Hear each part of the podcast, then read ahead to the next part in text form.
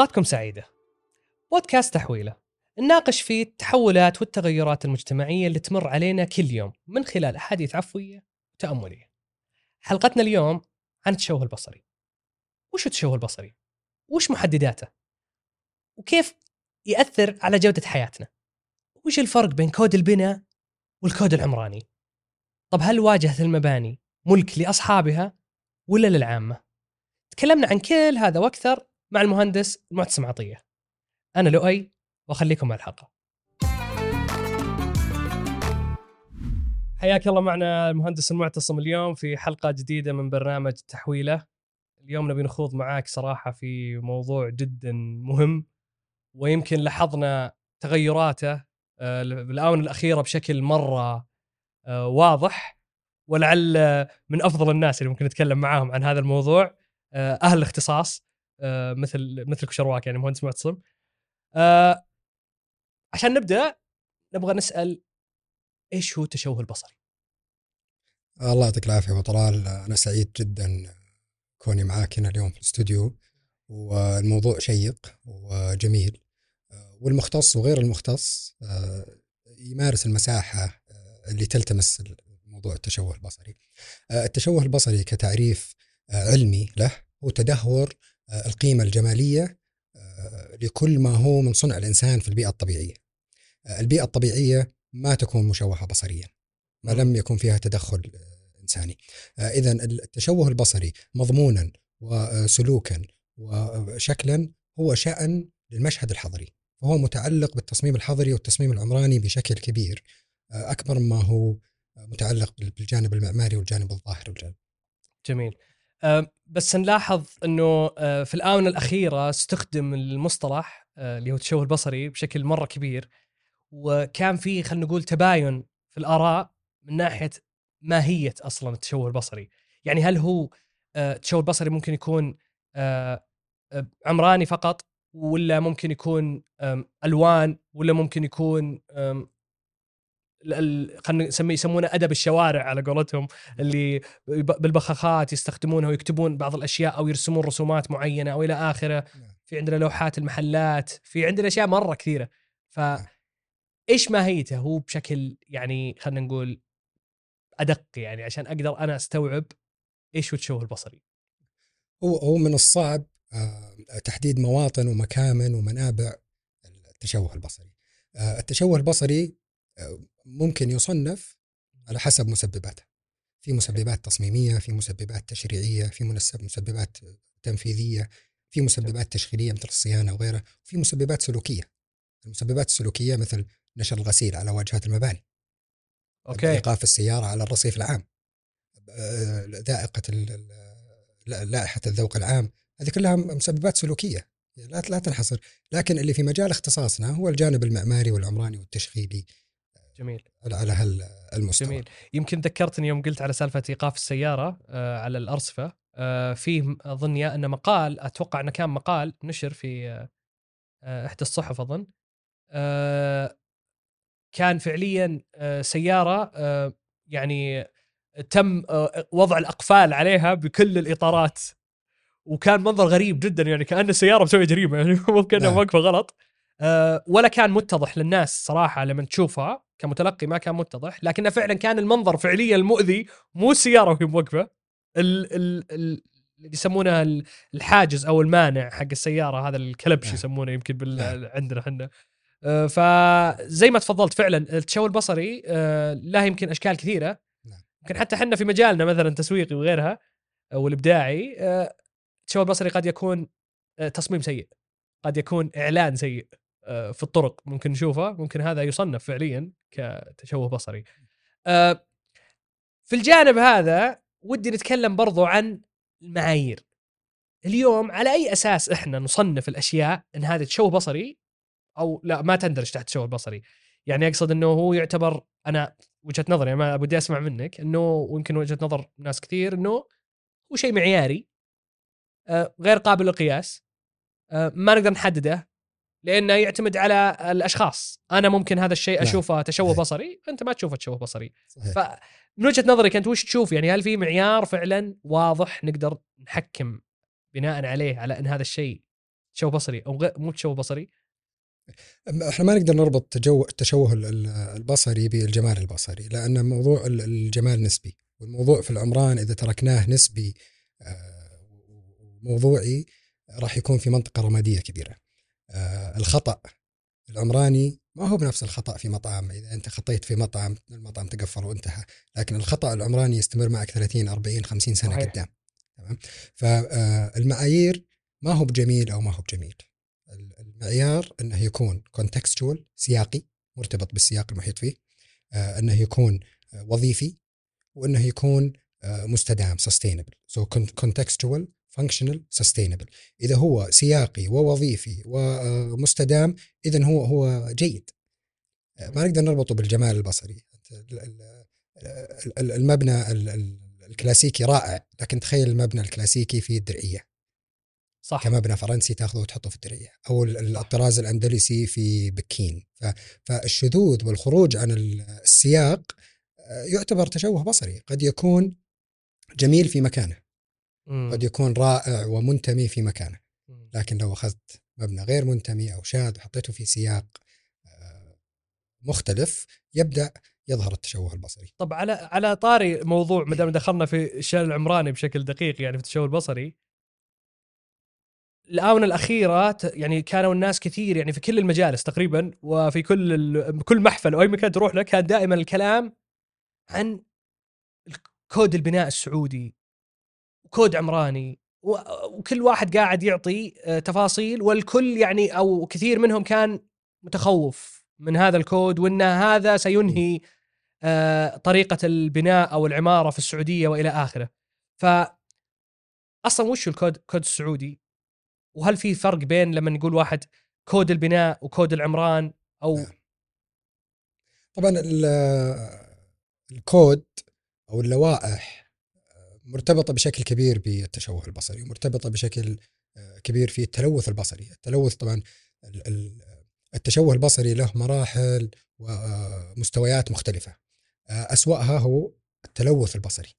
الحل فيه الإزالة أو تغطي عنه تماما، هذا اللي هو التلوث البصري، مكبات النفايات وغيره. اللوائح أو الأكواد، الله يسلمك،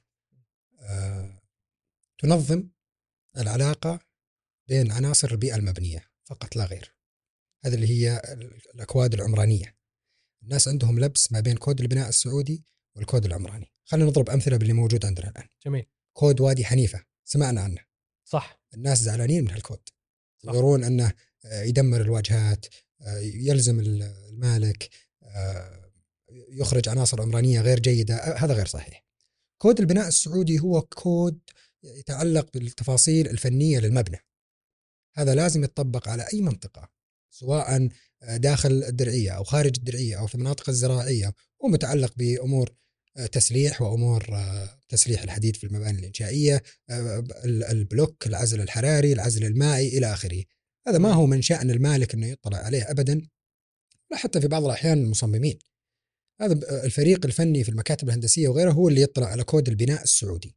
جميل. إحنا نتكلم على الكود العمراني. الكود العمراني مثل وادي حنيفة، كود وادي حنيفة، ومثل كود المسار الرياضي، هذا اللي ظهر عندنا. إيش دور الكود العمراني هذا؟ أنه يهتم بالأشكال. أنواع الأكواد كثيرة، الأنواع هذه اللي ظهرت في وادي حنيفة وفي المسار الرياضي اسمها FBC Form Based Code، لوائح المبنية على الأشكال.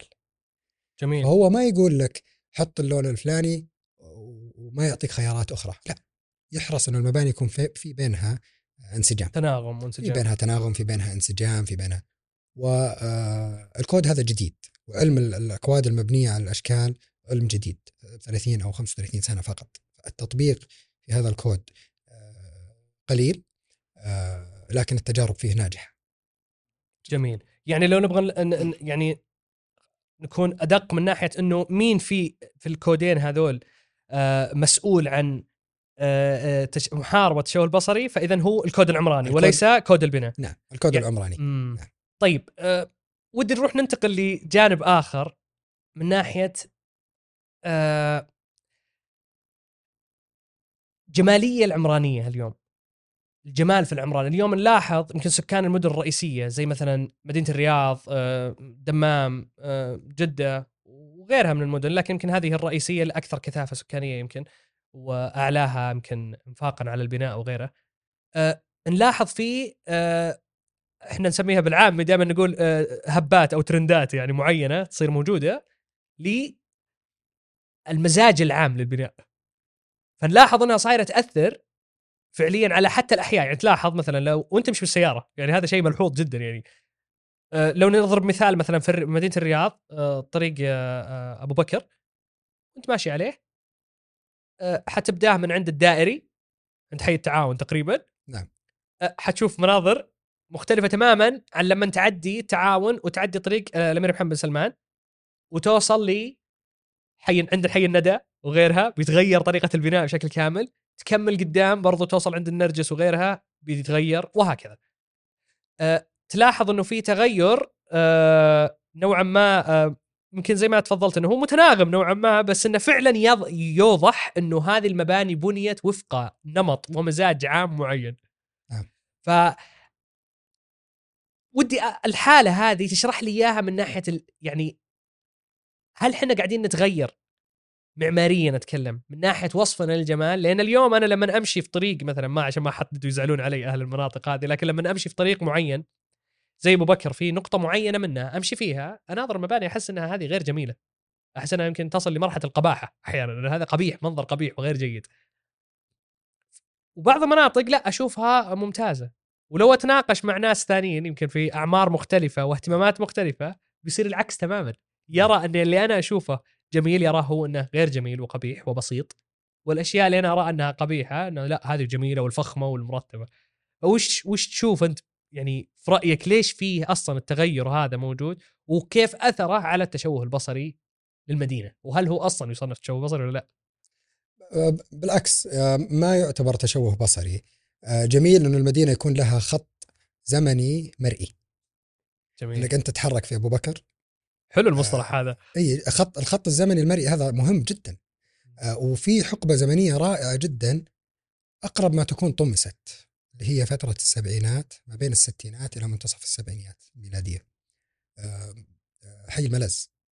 أي. حي الملز هذا من أروع الأحياء، من أجمل الأحياء، كان فيه اهتمام عمراني ومعماري رائع جدا. إذا مشينا على أبو بكر طريق 60 شمالا تشوف التطور في العمران، التطور في البنيان، الاحتياجات كيف اختلفت مرورا بالملز ثم حي الورود، حي صلاح الدين، المرسلات إلى آخره إلى الشمال.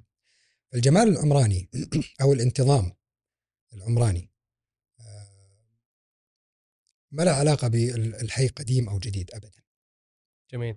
لو نظرنا إلى إسكان وزارة الخارجية، لون واحد، صح، مادة واحدة، وفيه قديم 40 أو 45 سنة، صح، وفي حي يعتبر نسبيا جديد لكنه رائع وما زال رائع. ليش؟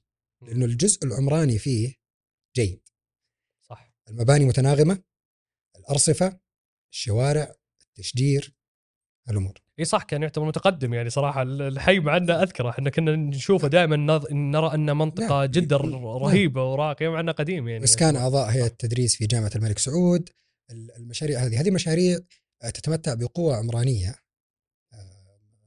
عمرانيه اكثر، اقوى من القوه المعماريه فيها، لان القوه المعماريه لحظيه، هو حديث اللحظه، ما يعد اليوم صحيح، صح، غدا يعد خاطئ، صح 100%. طب تعقيبا على هذه النقطة، بوجهة نظرك مهندس، مين الناس اللي يقدرون يميزون التشوه البصري؟ هل في فئة معينة من الناس هي اللي تميزه والناس الأخرى ما تميز هذا التشوه البصري، ولا كلنا نميزه، ولا وش لا الكل يميز. مستخدم المدينة هو الشخص الأولى في تمييزه للتشوه البصري. غير صحيح أني أنا أحصر التمييز أو الذائقة فقط على المختصين. مستخدم المدينة إذا حس أن هناك تشوه بصري، معناته فيه عرض يحتاج علاج، صح. الكل يحس بالألم، الطبيب يشخص الألم هذا ويوجه العلاج. المختصين يقومون بدور الطبيب. المستخدمين حسوا أن المدن غير مؤنسنة، الأحياء غير جميلة، ينقصها أثاث للشارع، ينقصها التشجير وغيره، يدخل المختص ويحل هذه الإشكالية أو هذا العرض. جميل. بس تعقيبا يمكن مثلا في مجالنا احنا، مثلا مجال تسويقي وصناعة إبداعية وغيرها، في صراحة مثلا لو نقول الهويات البصرية، الهوية البصرية أنا أعتبرها هي الشخصية الاعتبارية وكل ما تراه وتسمعه وتلمسه حتى تشتمه، يعني الهوية بشكل عام. أما الهوية البصرية هي بس الجانب المرئي، لكن نتكلم عن الهوية بشكل عام هي كل شيء. بالمقابل نلقى في جهات، يعني هو تعقيبا على موضوع المختصين، نلقى في جهات صراحة بدون تحديد يعني حتى أنها هل هي قطاع حكومي ولا خاص ولا شبه حكومي، جهات صراحة أخرجت هويات من وجهة نظر المختصين أنها سيئة جدا من ناحية شكلها ومن ناحية اختيار الألوان ومن ناحية الرسائل حقتها، ما قاعد تعكس الرسائل، وبعضها حتى تعكس رسائل سلبية ما تكون حتى إيجابية. مع ذلك أطلقت وراحت. دائما لما نتناقش يمكن كمختصين نقول يا أخي المفروض أن في آلية معينة لوضع معايير للهويات وغيرها، فحنا يمكن صرنا زي المعماريين في جانب أن حنا اللي نضع الأشياء الأساسية، وأما تطبيقها يصير فيه مساحة عالية للناس. إذا كان أنا فهمي صح للي أنت قلته. صحيح، إحنا ما نتكلم على الأشياء الموضوعية، كل شيء موضوعي ويعتبر جميل الآن بسبب أنه في هبة أو موضة أو صرعة راح تكون عليه ردة فعل عكسية في القريب الآجل. لكن إذا الشيء مستدام بصريا، إحنا نكون مستدام، ما هو من مصطلح بيئي، لا، مستدام بصريا، غير موضوي، تايمليس، غير مرتبط بزمن أو حقبة زمنية، فهو جميل. زي ما ضربنا مثال في حي الملز أو الحقبة الزمنية هذه. صح. نعم. يمكن في كثير من الناس يقولون أن الجانب المعماري والتطور اللي صار فيه الآونة الأخيرة، سواء الجانب المعماري ما أدري صراحة شو اسمه، يمكن تساعدني في المصطلح، أنه للإنشاءات الحكومية، جسور، مباني حكومية إلى آخره، وبالإضافة إلى الإنشاءات الشخصية زي مثلا قطاع خاص يبني مبنى، أنت تبني لك بيت تسكن فيه، مشاريع تطويرية إلى آخره، أدت في تطورها وتحسنها معياري إلى تحسين ذائقة المجتمع فعليا. هل تتفق مع هذه ولا تحس أنه لا أصلا ذائقة المجتمع أصلا هي كويسة ولا في الدور هذا فعليا ما أثر على الناس في أنه حسن ذائقتهم؟ لأن أنا أتكلم عشان أبسطها، يعني لما أتكلم أنا مع ناس بالأمس كانوا يشوفون البيوت اللي تصير واجهاتها كاملة حجر وفي حجر يصير بارز جدا وإشكال، أنا اليوم أشوف أنها قمة في القبح، يعني صراحة يعني أنا أشوف أنها سيئة، وأميل صرت للحداثة والبساطة وأن كل شيء فلات كذا ويعني مسطح كذا، ولا في أي أشياء بارزة غريبة ولا كذا. بنفس الوقت أنا نفس الشخص اللي كنت أول أشوف الحجر وغيره كان رهيب وجميل. في رأيك أنت هل يعني خلنا نقول النقلة والتحول المعماري في السعودية أدى إلى أنه صارت تحسنت الذائقة ولا ما له دور أساسا؟ لا، في طبعا أبو طلال، الجزء الأهم في إظهار هوية المدن هو أول 3 متر من الشارع فقط. الباقي لا بأس فإن يكون للمدينة خط زمني مرئي. تشوف تطور المدينة من الستينات، تغيرت عناصر البناء، مواد البناء، تكنيك البناء تغير، تطورت في الثمانينات إلى التسعينات، دخل عندنا البريكاست مسبق الصب، دخلت عندنا الأشكال الجديدة، الأنظمة الجديدة، لا بأس أنه يكون فيه اختلاف. لكن الجزء المشترك اللي قلت لك عليه اللي هو أول 3 متر، هذا من الضروري أنه يكون مدروس بشكل جيد، متناغم بشكل جيد، وفي الأغلب هذا يكون public good اللي هو من المزايا العامة. جميل. اللي هي تقوم فيها الدولة. لذلك في سؤال مهم جدا، أنت ضربت مثال في الواجهة. في سؤال ولا في إجابة عندي ولا عند أحد آخر، لكنه سؤال جيد في النقاش. هل الواجهة ملك الشخص أو ملك العامة؟ يا سلام، هذا سؤال ترد يا مسألة نفسي يا وأنا أمشي. هذا اللي يبغى يحط حجر يبغى يحط حجر، شخص يبغى يحط حجر، وش عليك فيه أنت؟ صح. أو يبغى يحط دهان بلون معين، أو يبغى يحط شبابيك بلون معين، هل يعني أن هذا ما عنده ذائقة؟ عنده ذائقة، وهذا اللي عاجب الشخص. بس هل الواجهة ملكك يا مالك المنزل أم الواجهة ملك للعامة؟ أنت صاحب المنزل تشوف الواجهة هذه كل يوم وأنت داخل فقط، لكن المارة يشوفوه أكثر منك. أي طبعا. هذا أجاب عليه على هذا السؤال شيء اسمه التواجه، طريقة تواجه المبنى مع الحيز العام. طبعا نتكلم أيوة. الحيز العام اللي هو البابليك ريلم، اللي هو ما هو بالفراغ العام. الفراغ العام أقرب للحدائق، أقرب للبابليك بليسز، لكن الحيز العام هو المساحة العامة المفتوحة. مشروع المسار الرياضي هو مشروع تطوير حيز عام. فالتواجه مع المبنى، هل أنا أرتد عن حد الملكية، أو أنا أبني على حد الملكية، أو أنا أظلل ممر المشاة اللي هو خارج حد الملكية؟ إيه، إحنا كان عندنا نوع تواجه واحد اللي هو الارتداد. صح. الكود إيش يقول لك؟ كود وادي حنيفة على سبيل المثال يقول لك تلتصق في بعض الأماكن مع الواجهة. إذا هذا حط حجر، وهذا حط دهان، وهذا حط حديد مقصوص بالليزر ولا غيره، طريقة تواجه المباني مع الحيز العام راح تخلق هذا الانسجام بين صح الوحدات السكنية ولا غيره. فالواجهة ملك للشخص، التواجه ملك للحيز العام. أيوة. لكن يمكن هالنقطة برضو عشان نتكلم عنها، أنا صراحة أشوف وجهة نظري أنا كشخص ساكن في الرياض،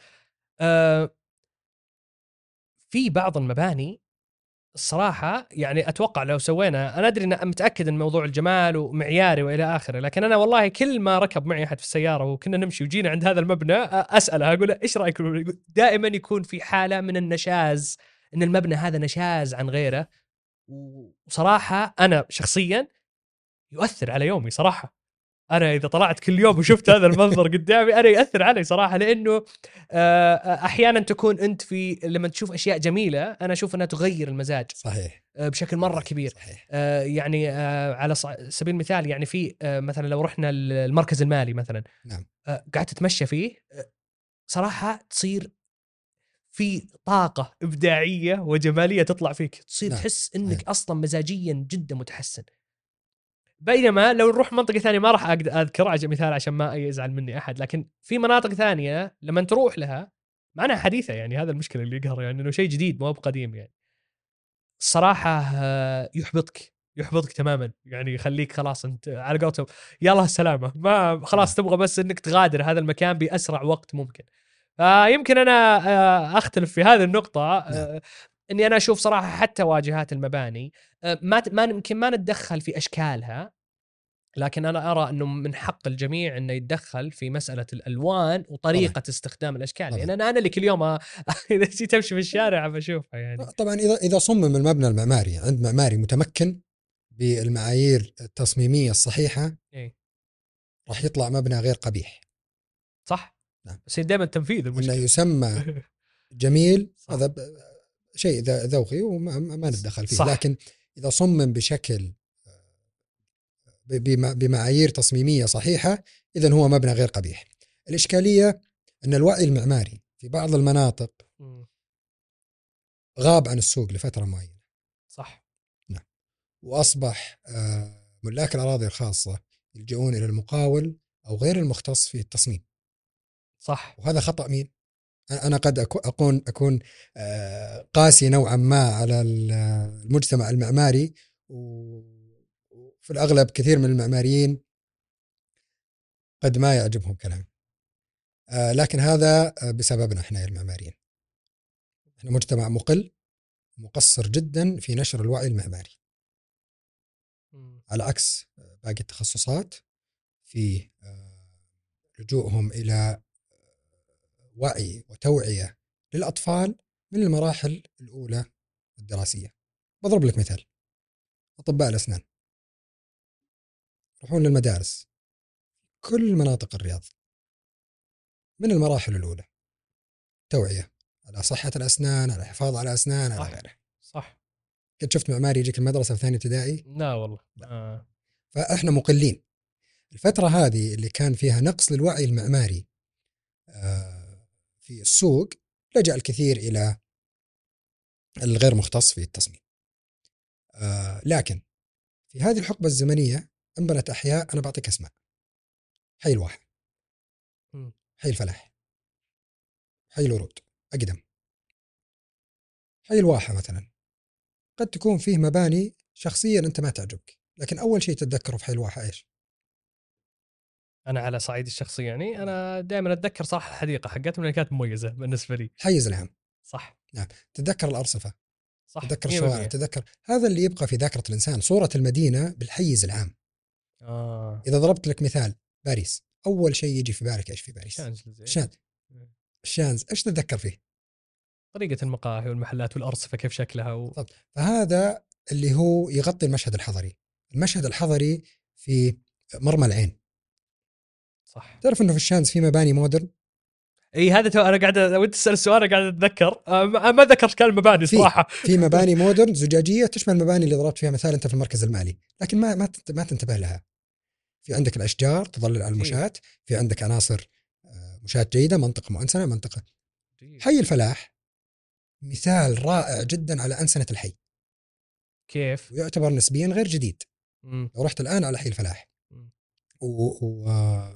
واطلعت على الشوارع والأرصفة والمشاة مختلفة تماما، والمباني ما تغيرت، لا من أرصفة لا من أسوار ولا من واجهات ولا من مواد ولا من مداخل ولا شيء، اللي تغير فقط المشهد الحضري للحيز العام. وهذه تجربة رائعة وتطبيق ممتاز جدا لأنسنة الأحياء، وأعتقد هو الخطوة الأولى في الحد من التشوه البصري. طب مهندس، بما أننا تطرقنا الموضوع إن التوعية وإلى آخره، إيش هي التخصصات اللي أصلاً مفروض أنها هي تكون مسؤوليتها مكافحة أو محاربة التشوه البصري؟ هل هي فقط محصورة على المعماري يعني، ولا في مجالات ثانية لهم دور أساساً في بداية الحلقة تكلمنا أن في عدة مسببات. أي فأنا راح أتطرق فقط للتخصصات اللي هي مرتبطة بالمسببات العمرانية والمعمارية والتشغيلية وغيرها. أوكي. لكن الأمور السلوكية هذه تخصصات اجتماعية وغيرها. جميل. نعم. لما نتكلم عن الأمور السلوكية أيضا الجرافيتي على الجدران. لا بأس أن يكون في جرافيتي على الجدران، يكون محوكم بشكل جيد، منظم بشكل جيد، كما طبق في حي جاكس. في الدرعية. حي جاكس حالة خاصة. البلد في جدة أحد المباني الكبيرة، يكون لها تطبيق مختلف ومعادلات مختلفة. التشوه البصري يندرج بشكل كبير تحت التصميم العمراني، هو التخصص الذي يقع بين التخطيط الإقليمي والتصميم المعماري. جميل. هو الشريحة الخفيفة ما بين الحيز الخاص والحيز العام. كل ما يقع في هذه الشريحة الخفيفة شعرة ما بين الحيز العام والحيز الخاص تحت مسؤولية التصميم العمراني. التصميم العمراني. جميل. ما نطرقنا لهذا الموضوع وعشان ما يزعلون علينا بعد المعماريين وغيرهم. الآن نسمع دائما مصطلحات، في عندنا مهندس معماري وفي عندنا مهندس حضري أظن، وفي مهندس في معماري، والمعماري ما هو مهندس، والمهندس ما هو أشياء صراحة. فهل نقدر نعرج عليه بشكل سريع بس أننا نفهم طبعا الفروقات بينها بس بشكل عام؟ لو جاك أحد في ثاني ابتدائي كان شرح لك ليش درسينهم. لا، هذا اللي أقصد أنا في تقصير المعماريين والعمرانيين في نشر الوعي. بشكل سريع من الأكبر إلى الأصغر مساحة، ما هو أكبر شأنا. المخطط على مستوى المدن يشتغل على مستوى شوارع وأحياء، ثم المصمم العمراني داخل الأحياء والمجاورات السكنية، ثم المعماري المباني الموجودة فيه. جميل. وبعدين ندخل على التصميم الداخلي، ندخل إلى التخصصات الداخلية. في تخصص يتقاطع مع كل هذه المستويات اللي هو تخصص اللاندسكيب، المناظر الطبيعية والحدائق وغيرها، المستوى كبير. في تخصص لهذا الشيء. تخصص اللاندسكيب طبعا. مهم جدا تخصص. توقعت انه جزء صراحه، انا هذه معلومه جديده علي، انا توقعت انه جزء من المعماري. مشروع حديقه الملك سلمان هو لاندسكيب أربانيزم، ما هو مشروع معماري، هو مشروع عمراني متعلق باللاندسكيب. اللاندسكيب هو هندسه المناطق الطبيعيه والمظاهر الطبيعيه. ودنا نتكلم برضو عن نقطه تخص التشوه البصري في حياتنا اليوميه. يمكن احنا تكلمنا عنه في البدايه بشكل كذا عام، لكن لو ناخذ رحله جيرني من يوم ما تطلع من بيتك الى ان ترجع مره ثانيه، وين ممكن مواطن انك تشوف، او الاماكن يعني اللي ممكن تشوف فيها تشوه بصري في وجهه نظرك؟ يعني هل هي تقتصر بس على الطريق ولا في اماكن معينه؟ انا لو تخيل الان معي انه واي احد من المستمعين والمشاهدين يتخيل انه طالع من بيته اليوم، بيروح يخلص، يروح لدوامه مثلا الى اخره، يرجع البيته مره ثانيه، وين الاماكن اللي حيشوف فيها تشوه بصري غالبا؟ اول ما تفتح الباب موضوع ظهور الخزانات، موضوع مخلفات البناء، موضوع النفايات اعزكم الله، موضوع غياب الارصفه، غياب التشجير، غياب الاشياء هذه كلها من مظاهر التشوه البصري. موضوع الكابلات المعلقه على الواجهات، الوحدات التكييف الظاهره، هذه كلها تشوه بصري. فممكن أنها تأثر على يومك بشكل كبير. جميل. إذا أنت تعمل في مبنى أو في مكان مدخله غير مؤنسة، غير نظيف، غير واضح، هذه كلها تشوه بصري. لوحات المحلات إذا ما كانت متناسقة أو موحدة أو غيرها، هذا أيضا تشوه بصري. وأحد المبادرات المهمة جدا اللي تطبقت في الرياض بتوجيه من الأمانة هو توحيد هيكلة اللوح. جميل. سواء كانت بأحرف بارزة أو بألوان أو بارتفاع أو إيه، هذا طلعت عليه الدليل، فأنا كان شغل صراحة كبير تفصيلي. مرة ما يعطيك نوع لوحة معين، لا، لكن يعطيك توجه لإعداد اللوحة. صح. نعم. وكل ما كانت في لوائح، كل ما كان الموضوع منسجم أكثر على يعني تطرق لهذا الموضوع على طاريه. دائما احنا نعرف انه الحكومات في اي مكان في العالم يعني غالبا يعني لما تبغى تخوض في موضوع معين، سواء تطويري او تحسيني او مشروع جديد تبي تسويه او الى اخره، غالبا هو يتم في احدى حالتين: اما ان هذا الشيء له مردود او فائده او منفعه اقتصاديه، سواء على الاقتصاد المحلي او على اقتصاد الدوله او على اقتصاد المنطقه او الى اخره، او انه يكون في مطالبه مجتمعيه او ضغط مجتمعي على هذا الموضوع انه يصير. لكن اليوم في السعوديه انا قاعد اشوف صراحه ان شيء هذا، احنا طلعنا من القاعده هذه تماما، وصارت الدوله تبادر في اشياء احنا اصلا ما فكرنا فيها. من اهمها يمكن او واحدة من المبادرات، من ما كلها مهمة صراحة، لكن من المبادرات اللي صراحة ودنا يعني نثني عليها صراحة، مبادرة الأمانة في موضوع اللوحات.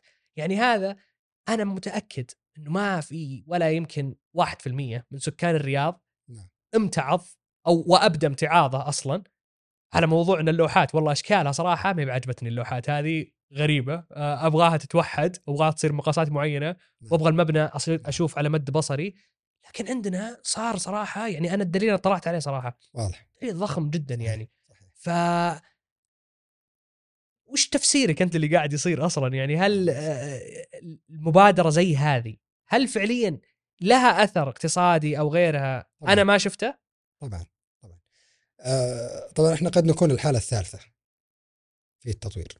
تذكرت سببين للتطوير، في سبب ثالث، الرعاية بجودة الحياة، رفع المستوى المعيشي وتحفيز جودة الحياة في الحياة. هذا دور الدولة الأبوي. الدور الأبوي هذا موجود في دولتنا ترى على كافة المستويات. بداية من وضع هذه الرؤية فتحت أكثر من بارادايم، منظور فكري. أحد هذه المناظير الفكرية سلط الضوء على جودة الحياة. جودة الحياة فتحت يعني طرق ومحاور مختلفة جدا متعلقة في جودة الحياة، أحدهم التشوه البصري. جميل. وأحدهم أيضا الأنسنة الحي، التصميم العمراني. منظور فكري آخر هو السياحة. السياحة يندرج تحتها الثقافة، العمران، لاندسكيب، المأكولات، الملبوسات، في هيئة الأزياء وغيرها، هذه كلها مهمة. صح. فإذا ركزنا على جودة الحياة اندرج من عندها التشوه البصري. التشوه البصري هذا أحد عناصرها اللوح الإرشادية. صح. ألوان. فهذا دور أبوي، ما هو طريقة للاستجابة لتطوير ما. جميل جميل. على موضوع الألوان، إيش علاقتنا حنا مع الألوان؟ وكيف قاعدة تنمو أصلا علاقتنا مع الألوان؟ يعني من الناس اللي ساكنين في الرياض مدة طويلة، فصراحة يعني من خلقت أنا وأنا موجود في الرياض. نعم. أنا ما أعرف الرياض إلا باللون البيج ودرجات البيج والبني صراحة، وكانت علاقة وطيدة أنا أتوقع، لكنها بدأت تتغير الآن بشكل مرة كبير.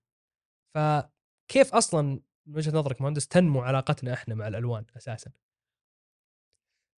الألوان ما هي عنصر مهيمن ولا هو عنصر أساسي ترى في المنظر العام ولا المظهر العمراني. هي عنصر نعم، لكن ما هو بالعنصر الأساسي. عجيب. نعم. الألوان إن كانت بيج أو إن كانت من درجات الأزرق أو إن كانت مختلفة الألوان، في بعض المباني ما هي مختلفة فقط في الألوان، مختلفة أيضا على تصميم الواجهات. أضرب مثال على أمستردام لو تشوف المباني اللي فيها كأنك تتحرك في مدينة ترفيهية، وكأنك تتمشى في مدينة ترفيهية مثل ليجولاند، لكن ما نلاحظها لأن الحيز العام منسجم. إيه. لو قلت لك الرياض بتكون المباني فيها الأزرق والأخضر والبنفسجي والأحمر والبرتقالي جنب بعض، هل بتتخيلها سيئة؟ أنا صراحة هبا أشوف إنها ما نشوفها سيئة في بورتوفينو. إيه. صحيح؟ صح. المباني فالألوان ما هي مؤثرة بشكل كبير، إضافة إلى أن التوجه العمراني القادم هو توجه اللاندسكيب أوربانيزم. هذا المصطلح أول مرة يذكر في 1994 في أحد رسائل الماجستير في جامعة MIT. جميل. اللي هو هيمنة الطبيعة على النسيج العمراني. جميل. المفروض أن الطبيعة تهيمن على النسيج العمراني. طيب العمران هو علم contextual سياقي، مرتبط بالسياق، ووظيفي مرتبط بالمستخدم. فإذا أنا أبغى أرتبط بالسياق من الضروري أني أرتبط بألوان السياق. وأحد أجمل هذه التجارب أحد أكواد البناء أو عفوا الأكواد العمرانية اللي أصدرت في عن طريق الهيئة الملكية للعلا. جميل. نعم. أخذت التربة من مختلف مناطق العلا وحولت إلى ألوان وتدرج من هذه الألوان، ووضعت في هذا الكود للتأكد أن صنع الإنسان لا يؤثر على المشهد الحضري. يا سلام. للطبيعة. يا سلام. فإذا كانت كلها من البيج، أعيد نفس المثال في إسكان وزارة الخارجية، لون واحد لكنه جميل. وش السبب أنه جميل؟ الحيز العام متسق. جميل جميل.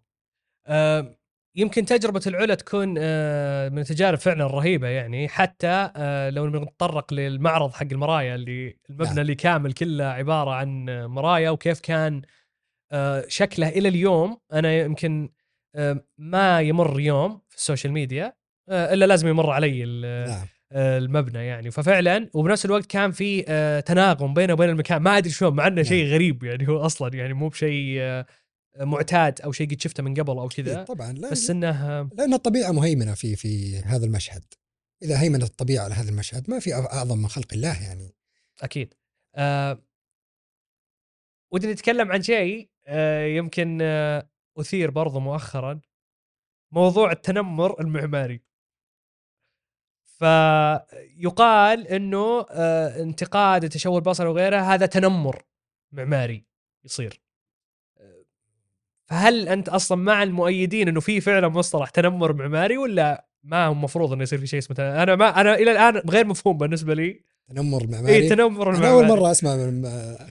أول مرة أسمع منك اليوم الصراحة. لكن إذا في شخص تنمر على مبنى معماري بالمنطق بالمحاورة الاحترافية الصحيحة وبمعايير النقد المعماري الصحيح، إذن هناك خلل في التصميم. لأن الناقد هذا سواء كان مستخدم أو مجاور أو مار واطلع على هذا التشوه او النقص العمراني او المعماري، او في رساله ما وصلت صحيح. التصميم العمراني من مستخدمينه العامه، صح؟ نعم. فاذا وجد التنمر مستخدم إيه. اذا وجد هذا التنمر، اذا هناك خلل في التصميم، ولا يعتبر تنمر، يعتبر نقد. جميل. بنفس الفكره في مصطلح وفي ناس كانوا ممتعضين منه، مو عاجبهم، اللي هو الاحياء العشوائيه. ف اي وش المفروض ان نسميهم اذا ما راح نسميهم احياء عشوائيه؟ وليش اصلا احنا قاعدين نسميهم احياء عشوائيه اساسا؟ طبعا تعقيبا على الاستفسار السابق ابو طلال، ما لم يكن الانتقاد بالمعايير العمرانيه الاحترافيه فهو كلام اي، والكل يفتي فيه ولا يؤخذ بعين الاعتبار. اجابه على سؤالك، لما تقول عشوائي، هل عشوائي من ناحيه نسيج عمراني عضوي، او عشوائي من ناحيه نمو سكاني؟ اذا كان عشوائي من ناحيه رسم عضوي غير منتظم، هذا قد يكون جميل. وهذا ترى هو حديث اللحظة، العمارة حديث اللحظة. إذا كان حي البلد في جدة يعد عشوائي، احنا نسميه نسيج عمراني متضام، لأنه هذا اللي كان مطلوب في السابق، من ناحية جوار، من ناحية ممرات، من ناحية تيارات الهواء تدخل فيه، وأيضا التظليل، كل ما قربت الشوارع كل ما أصبحت تظللت الممرات داخل، وأصبحت المجاورة أو الحي أو المدينة أكثر استدامة وبيئة. فهو شيء متعلق بالأسلوب المعيشي في ذلك الوقت. جميل. أما إذا كانت الإشارة للأحياء العشوائية اللي هو النمو السكاني الغير منتظم الغير نظامي في الأحياء السكنية، هذا تشوه من الضروري إزالته، لأنه يأثر على المحيطات بصريا غير جيد، عمرانيا غير جيد، أمنيا غير جيد، صح؟ نعم. فمن الضروري إزالته. هذا قد يكون وصل إلى التلوث البصري وليس التشوه البصري، هذا قد يكون التلوث البصري إيه؟ لكن خلينا نضرب بعض الأحياء اللي نفذت على، طبعا المثال اللي قبل، اللي نفذت على النسيج المتضام العمراني اللي يطلق عليه العشوائية، وهو ما هو عشوائي، هو عضوي أكثر. أيه. حي الديرة، حي الفوطة، المناطق المحيطة اللي هناك، السيارة ما كانت وسيلة التنقل الرئيسية، صح؟ الشوارع ما كانت من الضروريات والأولويات، الجوار، المشي، التظليل، الاستضافة، العادات الاجتماعية كانت هي المهيمنة في ذاك الوقت، فما تعتبر عشوائية، تعتبر عضوية متضامة. جميل. ولا بأس بإبقائها، ولا بأس بتطويرها والإشارة إليها في الخط الزمني لتطوير مدينة الرياض أو باقي المدن. جميل. يمكن هذه النقطة بتجيب لي نقطة مرة مهمة صراحة. يمكن هذه العبارة المستمعين المشاهدين بيطفشون منها صراحة في برنامج تحويلة، لأني بقى أقولها كثير مرة، لأني فعلا قاعد ألمسها. ولما أسأل أي شخص يقول إلا فعلا والله قاعدين في حنين للماضي بشكل مرة كبير. نعم. وصار عندنا اعتزاز يمكن أكبر بثقافتنا بمختلف مجالاتها، سواء ثقافتنا العمرانية، ثقافتنا في الطهي، ثقافتنا في الفنون التشكيلية وغيرها، وألوان ورسومات ونقوش وكل شيء، صار عندنا يعني اهتمام مرة كبير. لكن اللي ودي أقوله الحين أنه الآن لو جينا ناخذ مثلا ثقافتنا العمرانية السابقة، مثلا نتكلم عن ثقافة مثلا في نجد، مثلا ثقافة البيوت النجدية كانت عبارة عن بيوت طينية وفيها المثلثات اللي لها استخدامات معينة، وكان لها البيت الحاوي في النص، والغرف تكون جانبية وإلى آخره. هل تشوف أنت أنه من الأجدر أننا خلنا نرجع تراثنا القديم، وخلنا نقول ثقافتنا في البناء وغيرها والإنشاء إلى اليوم، ونطبقها ونستخدمها، ولا أن هذيك حقبة زمنية كان لها احتياجات معينة والمفروض أن ما نطبقها مرة ثانية؟ من الجميل جدا ربط بعض العناصر العمرانية والمعمارية اللي كانت موجودة في السابق في العناصر العمرانية ولا العمارية الجديدة، لكن كل عنصر معماري أو عمراني وجد في السابق لسبب ما، لوظيفة ما. صح. الغلو في هذا الشأن راح يخلي المصمم يجتر الماضي بوضع عناصر غير وظيفية. الملاقف، ملاقف الهواء كانت توضع في السابق لعدم وجود أنظمة تكييف. بطن الحوي جيد وما زال جيد لأنه يقلل من الانبعاثات الحرارية والاحتباسات الحرارية في المبنى وإلى آخره. الرواشين لو ضربنا مثال في منطقة الحجاز كانت للخصوصية، وكانت أيضا للتقليل من الرطوبة وإلى آخره. جميل. لكن أرجع للجيل أجدادنا وأعطهم مكيف 30,000 وحدة، ما بحط لك ملقف. أكيد ما بحط لك ملقف، ولا روح الجدة أعطهم زجاج عاكس. أكيد ما بحط لك الرواشين. لكن الاستلهام من هذه العناصر جميل. أي بالضبط.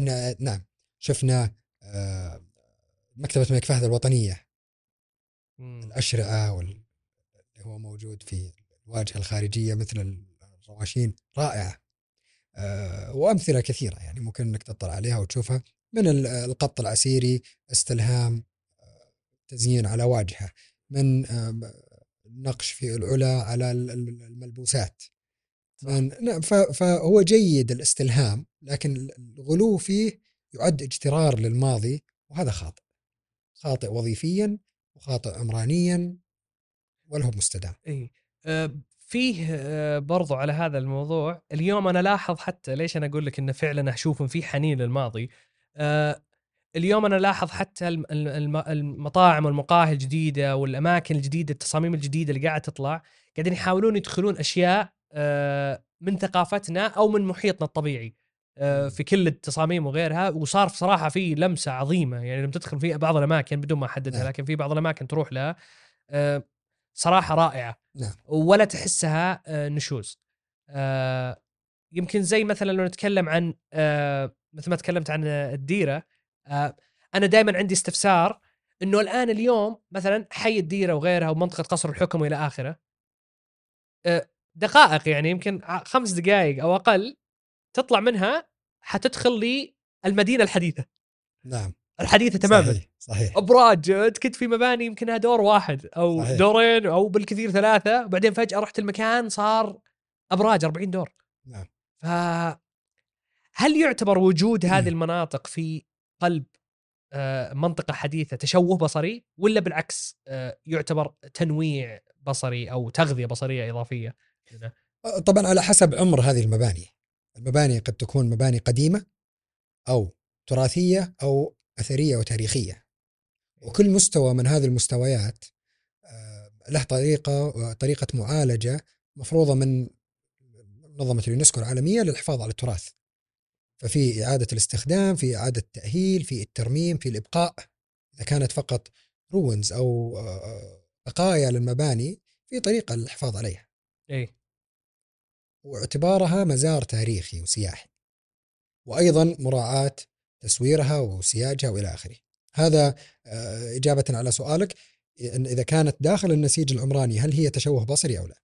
لكن سؤالك في الانتقال بالسيارة 5 دقائق من منطقة قديمة إلى منطقة جديدة، في التصميم العمراني اللي هو شددنا عليه أنه التخصص المرتبط بالتشوه البصري، هناك طريقة تصميم اسمها التتابع البصري أو المتابعة البصرية. أي. أن الشخص ما ينتقل من منطقة قديمة إلى جديدة، يكون فيه تدريج. أي. وهذا موجود في كود وادي حنيفة. لو تشوف كود وادي حنيفة كل ما قربت للوادي كل ما أصبح الطراز أقرب إلى طراز المنطقة المحلية وزراعي أكثر ومحافظ على البيئة أكثر. وكل ما أبتعدت، هو مقسم الكود إلى 6 أقسام. مقاطع. أوكي. المقطع الأول اللي هو المقطع الطبيعي، بعدين المقطع الريفي، ثم المقطع العمراني والأربن سنتر إلى المقطع السادس. كل ما قربت من الوادي كل ما كانت الهوية البصرية للمنطقة النجدية مهيمنة والمنطقة المحلية مهيمنة ومسيطرة وإلى آخره، وكل ما أبتعدت أصبحت فيها طابع حداثة أكثر، حداثة وأقل ارتباطا بالطراز اللي هو التاريخي. فالتتابع البصري مهم جدا. في الانتقال. وهذا أيضا من المبادرات اللي تتم الآن في تطوير الشوارع وتطوير الممرات والأرصفة. إيه يمكن أنا حتى شفتها يمكن برضو في يعني الحاق الكلامك على موضوع كيف أنهم يحافظون على الأشياء القديمة ولها طريقة للحفظ. أنا زرت حي الطريف. نعم. وزرت نفس الطريف كامل كحي. نعم. وشفته ونظرته وبرضو مطل البجيري وغيرها. نعم. الصراحة عمل رائع صراحة وجميل. حتى محافظتهم بحي الطريف على الإرث التاريخي حقنا وكيف إنه تم المحافظة عليه وكيف إنه صار فيه صناعة تجربة.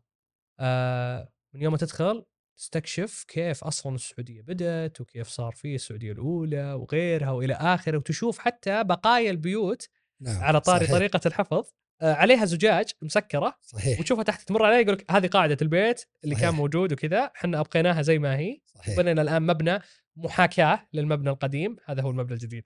فكانت صراحة رهيبة وملهمة. نعم نعم. مستويات الحفاظ والتعامل مع التراث ما هي سهلة جدا. أي. والمملكة العربية السعودية ديموغرافيا ثرية، ثقافيا ثرية، عمرانيا ثرية، فكل المستويات جلسة تنطبق عندنا الآن. صح. يمكن برضو ودنا نشير صراحة الموضوع مرة مهم، إنه حتى يعني قيادتنا برضو حريصين على موضوع إنه ما تروح هوية المدن. يعني أنا قد سمعت عن موضوع إنه جاء أمر ملكي إنه في مناطق ما تلمس، بالعكس تطور وتحسن وكذا، ونحافظ على شكلها. بس يمكن أنت أفهم مني عاد في المجال العمراني، يعني العمارة وكذا أنا يمكن أقل فهما فيه، لكنه صراحة فعلا نقطة مرة مهمة. نعم. إنه صارت الدولة نفسها هي اللي تحمي. نعم. هوية مناطقها. صحيح. ما صارت تبغى تغيرها. طبعا. لأنه دائما يمكن في بعض المدن نروح لها صراحة محيت هوية المدينة هذه. يعني أنت تدخلها في مدن معينة، يمكن في بعض مدن الخليج صراحة يعني خليجية معينة إذا رحت لها صراحة ما مستحيل تعرف ماضيهم، يعني صراحة أبدا ما في أي لمسة للماضي حقهم. وحتى دول أوروبية معينة صراحة ما في أي لمسة يتفرق بين هويتهم، وتدخل في مدينة تدخل في مدينة ثانية واللي بعدها كلها متشابهة ولا فيه أي فروقات بينها من ناحية لا أشكال ولا ثقافة عمارة ولا غيرها ولا ألوان ولا إلى آخره. طبعا الحفاظ بطلال موجود من السابق الدولة، سواء كحفاظ توثيق وتطوير المناطق التراثية وحفظها، وهذا موجود من صحيح من بداية الدولة. لكن ظهورها الآن أصبح أكثر تنظيما، والتركيز عليها من الناحية السياحية أصبح يتطلب إظهارها بأشكال مختلفة، زي ما ضربت المثال في المطاعم ذات الهوية المحلية أو الملبوسات ذات الهوية المحلية 100% وغيرها، وينطبق ذلك أيضا على العمضاء عمران والتراث 100%. طب سؤال يمكن برضو نوعا ما يكون حساس شوي، يمكن كيف نقدر نضبط هويتنا المعمارية ونضبط الجمال المعماري ونحارب التشوه الفصلي في وجهة نظرك؟ يعني هذه رأيي طبعا. احنا دائما نأكد أن برنامج تحويلة الهدف منه هي دعوة للتأمل، نستكشف بعض المواضيع وكثير منها آراء شخصية تعتبر ليست مستندة على أي دراسات أو توجيهات من الدولة أو لآخره، لا بالعكس هي كثير منها تكون آراء شخصية بناء على رؤيتنا اللي نشوفها سواء احنا أو يعني أنا كمقدم أو الضيوف اللي يصيرون معي. فإيش رأيك أنت في لو اليوم مهندس معتصم جو قالوا له تعال عطنا طريقة نحافظ فيها على الجمال المعماري ونحارب بنفس الوقت التشوه البصري، إيش ممكن يكون الفكرة اللي ممكن تكون موجودة؟ طبعا زي ما قلنا طلال، موضوع التشوه البصري لا يمكن تحديد مواطن أو منابعه، وموضوع شائك جدا. يعني موضوع يعتمد على سلوكيات، يعتمد على اقتناع، يعتمد على مستخدمين. لو أني في منطقة زراعية قد ما تكون بترحيبها السياحي مثل المناطق الأكثر عمرانيا أو غيرها، أن في السياحة الزراعية والسياحة غيرها. فتطبيق هذه المعايير وتطبيق يتفاوت على حسب المنطقة اللي أنت فيها، على حسب الحاجة أو من هم المستخدمين أو غيرها. احنا نسمع كثير عن الكود العمراني، ويمكن الآن في هذا الحلقة تكلمنا عليه 3 أو 4 أو 5 مرات. الناس تسأل متى بيطلع الكود العمراني، متى بيطلع الكود العمراني. والكود العمراني ما هو نشاط بسيط. أكيد. الرياض مدينة شابة، ما هي مدينة صغيرة ولا هي مدينة قديمة، مدينة شابة، لكن توسعها كان مهول دراماتيك. صح، في 60 أو 70 سنة توسعت توسع كبير جدا. نعم، فإعادة هذه الهيكلة وربط المتغيرات ببعضها اكسرسايز ما هو بسهل. إذا حسنا المناطق العشوائية راح ندخل في تعديل في النسيج العمراني بشكل كبير. إذا طلعنا في الكود أو إعادة رسم الكود على المناطق العمرانية المبنية، هذا أيضا اكسرسايز ما هو بسهل. إذا طلبنا من الأمانة أنهم يعيدون رصف كافة المناطق ولا المشاة ولا، هذا أيضا اكسرسايز ما هو بسهل. لكن كافة الجهات الحكومية والشبه الحكومية جالسة تعمل اليوم جاهدا على الحد من نشر التشوه البصري في المناطق والأنسجة العمرانية المكتملة. أما بالنسبة للأنسجة الجديدة راح توضع لها أكواد.